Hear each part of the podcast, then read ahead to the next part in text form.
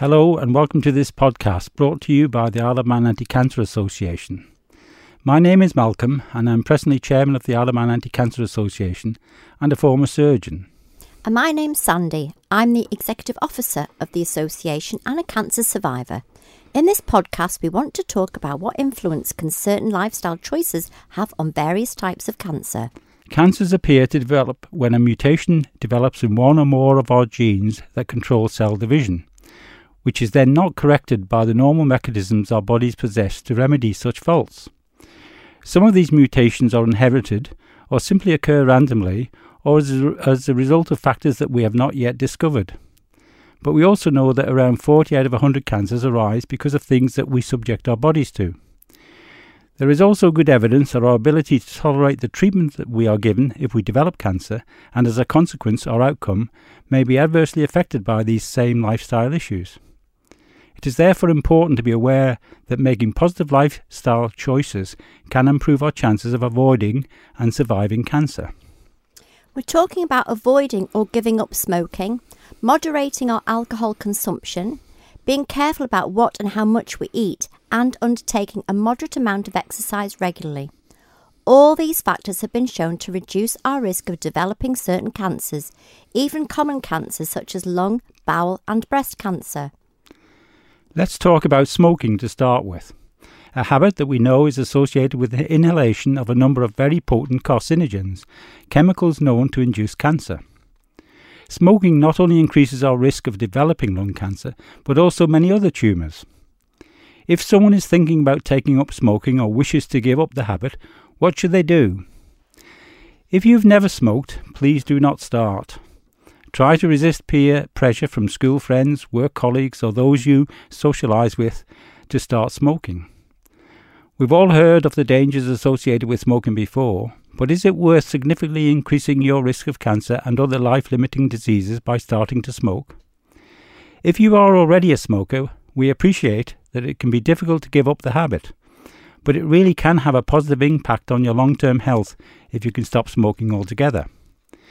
Nicotine patches and e cigarettes are good adjuncts to helping you quit, but should not be viewed as long term replacements. We do not yet know the long term effects of e cigarettes. Remember, too, that giving up smoking has other health benefits to you through reducing your risk of developing a number of other lung and heart conditions, as well as saving you money that could be spent on other things, such as holidays, that could enhance your well being. On the island, we have the Quit for You a support service to help people stop smoking. There are drop in clinics or one to one support to assist those deciding to stop smoking. They can be contacted either by telephoning 642 404 or visiting their website at quitforyou.gov.im. Research tells us that if you use the support available, you are more likely to be successful in giving up smoking for good than just going and doing it on your own.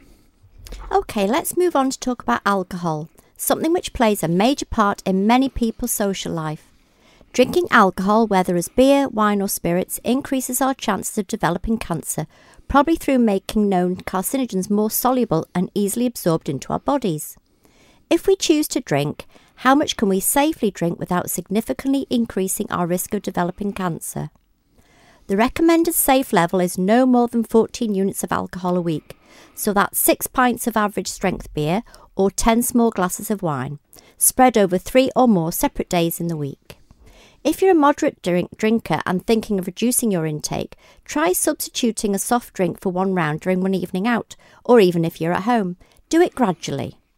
If you recognise that you have a problem with too much alcohol, there is good help available Alcoholics Anonymous, and their website is alcoholics-anonymous.org.uk. Diet, what and how much we eat, is another factor affecting our risk of developing cancer. Those who are overweight have been shown to have a higher risk generally of developing cancer. Certain foods, particularly red and processed meats, also increase your risk of cancers of the digestive tract, particularly stomach and bowel cancer. So it is important to watch your weight and moderate your intake of red uh, or processed meats such as bacon, sausage, and burgers to more than once or twice a week. Increase your fruit and fibre intake to five a day will also reduce your risk, as well as having other positive health effects by reducing your chances of heart disease and diabetes. Exercise is a very good positive way of reducing your risk of developing cancer. Cancer Research UK recommend that we try to include two and a half hours of moderate activity every week. It doesn't mean you have to join a gym if that's not your thing. Moderate activity is any exercise that gets you warm and slightly out of breath. So, gardening, walking, housework can all count towards it. Taking the stairs rather than the lift at work, leaving the car at home once or twice a week on a fair day, and walking. Walking with some friends of an evening a couple of times a week, or add an extra activity into your weekend and explore some of the hidden places on this beautiful, wonderful island. Keeping active helps us not only maintain a healthy weight, but also makes us feel better in ourselves and has great benefits to both our physical and mental health and overall well being. So, what is the best way of setting about making lifestyle changes for those who might wish to do so? Set about it one small step at a time. Sometimes we take on too much all at once and it becomes too hard to maintain. We'd like to encourage people to make one positive change at a time and build from that. It is important to use the support services available to you, as doing so increases your chances of achieving your aim, or at least join with someone else so that you can encourage each other in attaining your objective. Finally, we're not suggesting that individuals live a rigid life and totally avoid things that could be harmful to our bodies.